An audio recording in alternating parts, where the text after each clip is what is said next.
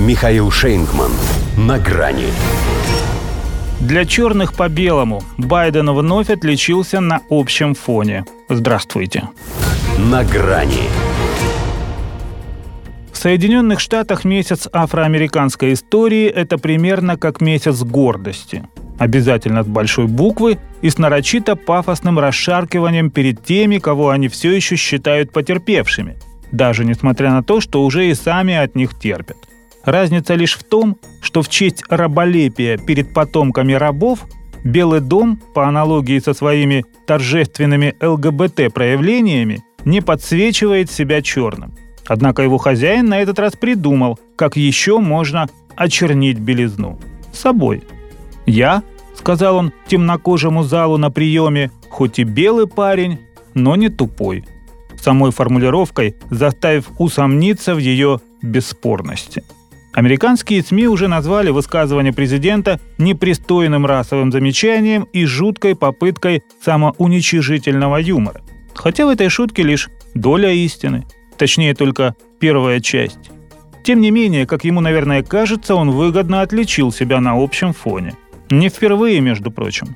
Пару месяцев назад, правда, он был несколько скромнее и не отвечал за весь белый цвет, ограничив ареал сопоставления исключительно своей исторической родиной.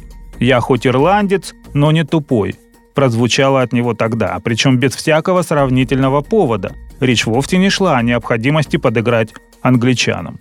Видимо, старому маразматику настолько важно доказать всем свою вменяемость, что ради этого он готов поступиться родословной и прочими особыми приметами, если они, как он думает, не делают ему чести. Кстати, коль на то пошло, чем не вариант на месячник пенсионеров. Я хоть и дряхлый, но не идиот. Эта же схема на любую целевую аудиторию, успевай только профиль менять. Ведь и тем же секс-меньшинством при случае можно вернуть, что я, к несчастью, натурал, но и дальше по тексту. Союзников успокоить, мол, да, президент США, но не болван. Ну и самое главное, во время предвыборных выступлений, если у него до них все-таки дойдет, попытаться убедить публику, что он хоть и Байден, но не дурак. Хотя вряд ли получится. Слова-синонимы не противопоставляются. Кстати, именно с прицелом на второй срок он и к своему, как считается, ядерному электорату подкатывает. Правда, как-то примитивно, пошло и без затей. Мог же для красоты слога и Владимира Маяковского перефразировать.